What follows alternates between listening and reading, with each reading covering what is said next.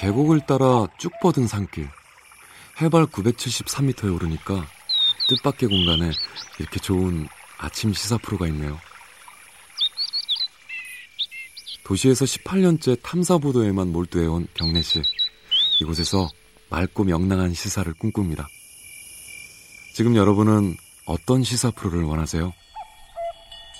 도심 속 휴양림 같은 시사. KBS 일라디오 김경래의 최강 시사. 네, 김경래 최강 시사 듣고 계시고요. 아, 오늘은요.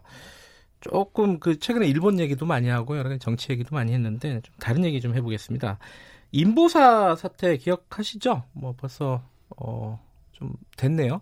그 코롱 쪽에서 만든 어, 인보사라는 약이 뭐 상당히 문제가 됐죠. 어, 제대로 어, 어떤 검증을 거치지 않고 어, 대중들에게 이렇게 시술이 되는 바람에요. 근데 이 이거를 좀 떠올리게 하는 인보사 사태를 떠올리게 하는 법이 하나 지금 통과되려고 하고 있습니다.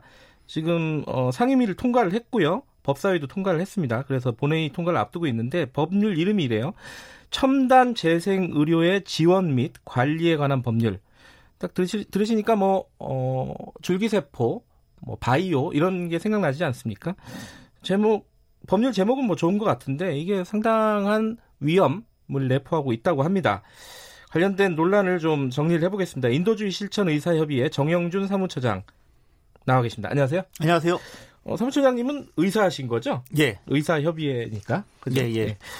이 아까 제 이, 법률 이름이 좀 복잡해요. 첨단 재생 의료의 지원 및 관리에 관한 법률. 기니까 제가 첨생법이라고 언론에서 많이 얘기 그렇게 부르겠습니다. 예. 이게 뭔지 좀 간단하게 좀 설명을 해주세요.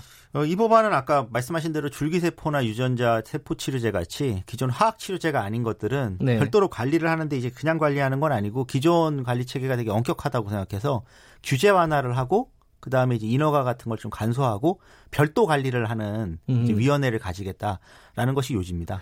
그 줄기세포나 어떤 약을 뭐 개발을 했을 때 어, 사람들한테 시술을 하려면 여러 가지 단계를 거쳐야 되잖아요. 예, 맞습니다. 그걸 줄여주는 건가요? 간단하게 예. 말하면? 그러니까 저희가 이제 모든 약은 똑같은데 예. 안전하고 그다음에 효과가 있으면은 이제 허가받는 거 아니겠습니까? 그렇죠, 그렇죠. 예, 예. 근데 이제 이 효과가 중간에 충분히 입증되지 않더라도 상업적 이용을 할 수 있게 해주는 게 이 법의 요지입니다. 근데 왜 그거 이 법을 만드는 거예요?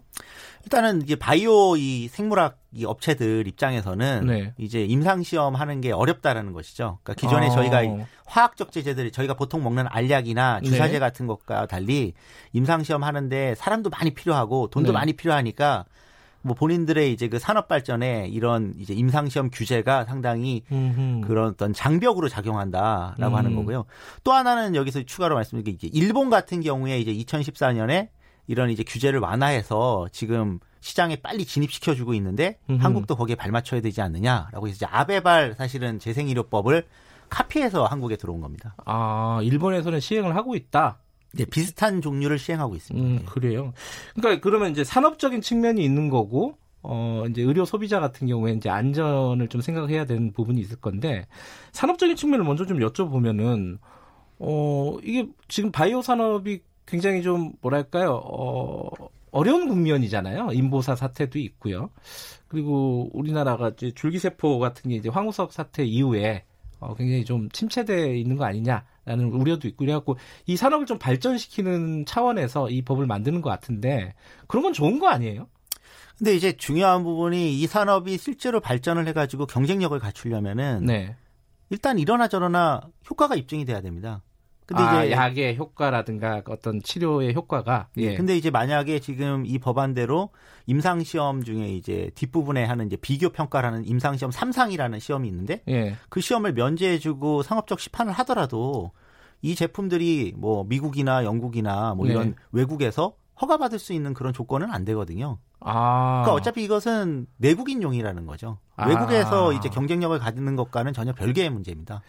그러니까 임상 시험이 여러 단계가 있는데 그 중에 한 중요한 한 단계를 생략시켜 주는 게 들어가 있군요 이 법에. 예 맞습니다. 그러면은 우리나라에서는 그 약이 시판될 수 있는데 그걸 안 거쳐도 예. 이거를 수출을 하려면은 아, 허가가 안 난다는 얘기예요? 예, 그러니까 지금 한국에 아. 이미 지금 허가돼 있는 줄기세포 치료제가 네 종류가 있는데 네. 그 중에 단 한 개도 지금 해외에서 허가받은 게 없습니다. 아 그래요? 왜냐하면 이제 허가 기준을 낮춰준다는 거는 음. 계속 제가 반복해서 말씀드린 건데 국제적 경쟁력은 갖추지 못한다는 뜻이고요. 그래요? 결국 미국 FDA의 승인을 거의 받아야 하는데 네. 그걸 받기 위해서는 인보사도 마찬가지였던 거고요. 네. 훨씬 더 큰 실험을 이제 할 수밖에 없는 거죠 임상 시험을. 음. 그러니까 그 전에 이제 간소화돼 있는 한국의 어떤 임상 시험 규제 완화를 가지고는 네. 국내 허가밖에 못 받는다는 점이 산업 발전이라는 측면을 고려하더라도 네. 맹점이라고 말씀드릴 수가 있습니다. 근데 소비자 입장에서는 또 그런 문제가 있습니다. 그 난치병 같은 거 있지 않습니까? 거기에 대해서 연구를 할 경우에 그 약에 대해서는 우선 심사를 해준다 이런 게 법안에 들어가 있다 하더라고요. 그러면 네. 이제 난치병 질환이나 희귀 질환 갖고 계신 분들은 기대를 할 수가 있잖아요. 아 이 법이 통과되면은 어, 치료제가 빨리 나올 수 있겠구나. 이런 기대가 좀 있을 것 법도 한데 이 부분은 어떻게 보십니까? 일단 이제 여기서 저희가 혼재돼서 이해하면 안 되는 게요. 예. 지금 그런 치료제들을 연구 과제로는 다 할 수가 있습니다. 예. 이제 상업적으로 이용하려면은 충분히 이제 효과가 입증이 돼야 된다는 거죠. 음흠. 그러니까 이제 상업적으로 빨리 진행하지 못하기 때문에 환자들이 이제 그런 약제들을 못 쓰게 된다는 뜻이거든요. 그렇죠. 예. 근데 이제 그런 경우 유럽이나 이제 미국 같은 경우에는 대부분 이제 그 기부를 받아서 음. 그 연구 과제를 가지고 그런 희귀 난치성 질환자들한테 그런 약을 이제 시험적으로 빨리 투여하는 데 비해서 네. 한국은 이제 그런 과정을 거치지 않고 상업적으로 이제 환자한테 돈을 받고 사실은 판매하겠다는 거니까 아. 윤리적으로 그렇게 꼭 이거를 지지해야 될 수 있는지에 대해서는 음. 좀 사회적으로 저희가 좀 논의를 해봐야 되는 문제입니다. 음, 논의가 충분히 진행이 안 됐다고 보시는 건가요, 그러면? 왜냐하면 이 법안에 대해서 충분한 그 공론화가 안 됐고요. 예. 가장 중요한 게 이제 이 법안 이름 자체가 이제 첨단 재생의료니까 뭔가 국민들이 보시기에는 좋은 것 같아요. 예. 예. 뭐 최신의 뭔가 선진의 예. 고도화돼 있는 뭔가 의료를 관리하는 것처럼 보이는데 네. 실제로 모든 의료 행위나 약제는 아까도 말씀드렸지만은 안전성이나 효용성이 충분히 입증돼야 된다는 점을 음흠. 이제 우회하는 것이기 때문에 이렇게 되면 어떤 문제가 생기는지 좀 국민들이 좀 아셔야 되는 그런 상황이죠, 사실은. 음. 그런데 지금 그 여야가 합의해 가지고 상임위를 통과시켰고 본회의만 앞두고 있지 않습니까? 그리고 예, 어제 맞습니다. 이게 사실 본회의가 열렸으면 통과될 가능성이 되게 높았어요. 아, 뭐 본회의가 열리면 이번에 통과되겠죠 아무래도. 근데 어제 바이오 주가가 막 급등을 했단 말이죠. 그러니까 여야 정치권에서도 뭐 대략 한 목소리로 이 법을 찬성하고 있고 산업계에서도 반기고 있는 분위기예요. 주가를 보면은 그러면은 어 이게 뭐 산업적으로는 그래도 조금 뭐랄까 좋은 법이 아닌가 이 산업을 육성시키는데 바이오 산업을 그렇게 볼 여지도 있는 거 아닌가요?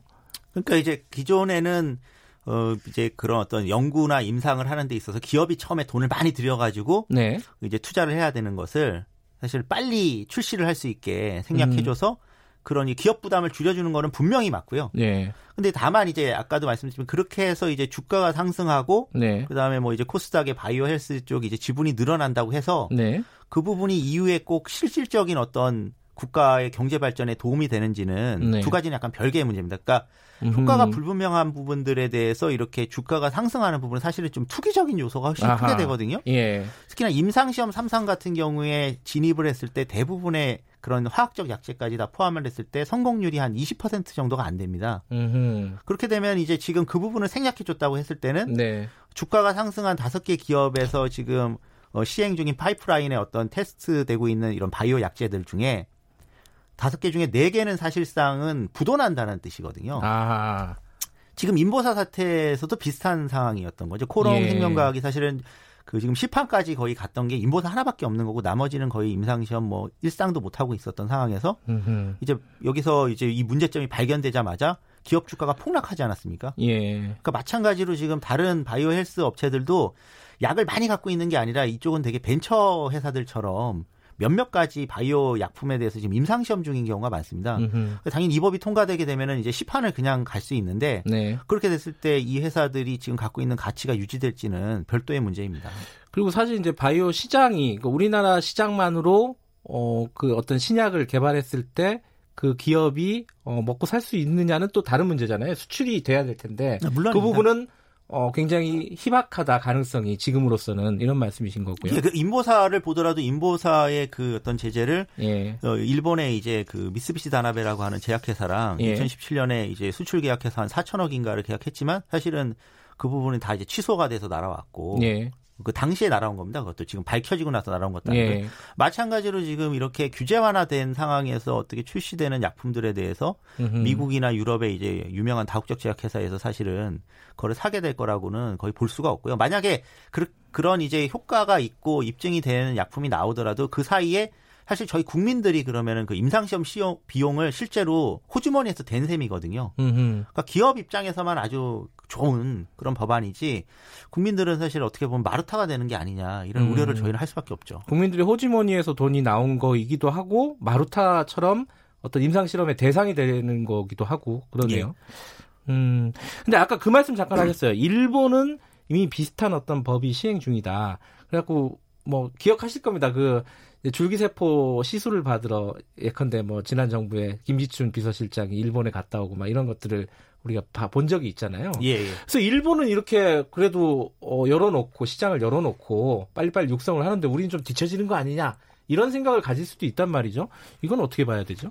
일단 일본의 의료제들을 좀 알아야 되는데 예. 일본에서 이제 2014년에 아베 정부가 재생의료법을 한 것 중에 하나는 이제 이 산업 증진 측면도 일본이 있었지만은 네.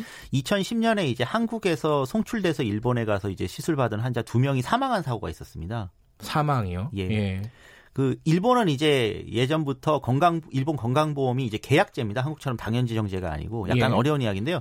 일본은 계약돼 있지 않은 것들을 그냥 이렇게 안전하기만 하면 그 일본의 후생성이나 일본의 시약처에서 인허가 하지 않더라도 그냥 바깥에서 음. 할 수가 있습니다. 피부 미용처럼. 아, 인허가를 하지 않아도요. 예. 아하. 그러니까 이제 안전성만 통과를 하면 되는데, 예. 그러니까 이제 자기 몸에서 뭔가 이제 뭐 혈액이나 뭐를 추출해서 이렇게 증식시켜 가지고 집어넣는 거는 안전하다고 보기 때문에 예. 시술로 보기 때문에 이제 허가를 해 있었던 건데, 예. 그 사정에서 이제 사망 사고가 발생하면서 음흠. 사실은 이제 아베 정부에서 그 법안을 낸 거고 예. 실제 일본에서 이 재생의료법을 해가지고 뭐 재생의료 기관에서 시술하는 경우에 대부분은 다 외국인들에게 하고 있습니다. 그래서 일본 사람들은 사실 일본 후생성이나 네. 일본의 의사협회나 네. 아니면 일본의 건강보험이 인정하는 치료를 받으려고 하지 네. 상식적으로 그 치료가 아닌 것들은 다 대체 이야기거나 아니면 뭐 고도 의료, 선도 의료라고 불리는 그런 실험적인 것들인데 그걸 네. 받으러 가지 않죠. 그 일본은 그럼 그 법안이 통과가 되고 나서 바이오 산업이라든가 줄기세포라든가 이런 것들이 많이 발전을 했나요? 어떻습니까? 크게 발전하는 부분보다는 지금 예. 이제 각종 신문 뉴스에도 한국에도 나오는데 네. 사실 한국에서 지금 한 1년에 한 만 명이나 2만 음. 명 정도의 환자를 한국 사람이 일본에다가 이제 그 기간을 세울 수가 있거든요. 네. 세워서 이렇게 송출해 가지고 일본으로 수출해서 이렇게 시술 받는 그런 기현상이 벌어지고 있고 아하. 일본 입장에서는 이제 뭐 한국 사람뿐만 아니라 뭐 중동이나 해외에서 사실은 이 재생 의료 받으러 음. 오니까 사실 의료 상품이 된 거죠. 음. 의료 쇼핑 상품이 된 겁니다. 예. 그런데 지금 이 여러 가지 우려와 위험성을 갖고 있는 법이라고 설명을 해주셨는데 이게 곧 통과가 될 겁니다. 그럼 어떻게 해야 되는 겁니까? 통과가 되면 어떻게 되는 거예요? 일단 뭐 통과가 된다면 그 다음으로 네. 중요한 게 사실은 이 법안에 이제 문제점들이 계속 있거든요. 근데 네. 이제 하나만 제일 중요한 거 말씀드리면 사실 이 법안 안에 이렇게 이제 규제 완화를 했을 때 뭔가 지금 인보사처럼 허가사항 외의 제품을 만들었을 때에 대한 어떤 문제 제기가 필요한데 네. 이런 탈법과 불법에 대한 징벌적 제재 조항이 또 없습니다. 그래서 그 음. 부분을 추가를 꼭 해야 되고요. 네. 왜냐하면 이렇게 임상시험 3상을 면제해주고 만약에 시판할 수 있게 해줬을 때 마구잡이로 들어오게 됐을 때그 네. 기업이 만약에 아주 잘못된 어떤 제품 허가받지 않은 것들을 했을 때에는 징벌을 할 수밖에 없는 건데 음. 그 부분이 지금 너무 완화돼 있다. 음. 이 부분은 꼭 해결을 먼저 해야 될 것입니다. 근데 지금 여당도 이 법에 대해서 좀 찬성 입장 아닙니까? 그게 아무래도 이제 한국의 경제가 어렵다라고 음. 이야기가 나오면서 작년부터 이제 뭐 이제 경제 단체들이나 아니면 바이오 헬스 업체들이 사실 이 법 통과를 음. 계속 주장을 해왔습니다. 사실 네. 왜냐하면 아까 말씀드렸지만 이 법 통과되면 사실 본인들이 이제 그 임상 시험에 지출해야 되는 막대한 예. 금액이 절약되기 때문이죠. 어, 돈도 중요하지만은 건강, 위험성 이런 부분들도 충분히 고려를 해야 될 것 같습니다. 오늘 여기까지 듣겠습니다. 고맙습니다. 예, 감사합니다. 인도주의 실천의사협의회 정영준 사무처장이었고요. 최강시사 1부는 여기까지 하겠습니다. 잠시 후 2부에서 뵙겠습니다.